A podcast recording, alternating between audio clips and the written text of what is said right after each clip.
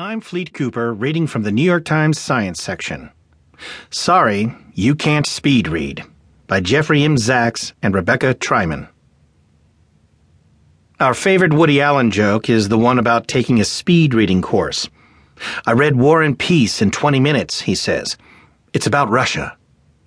The promise of speed reading, to absorb text several times faster than normal without any significant loss of comprehension, can indeed seem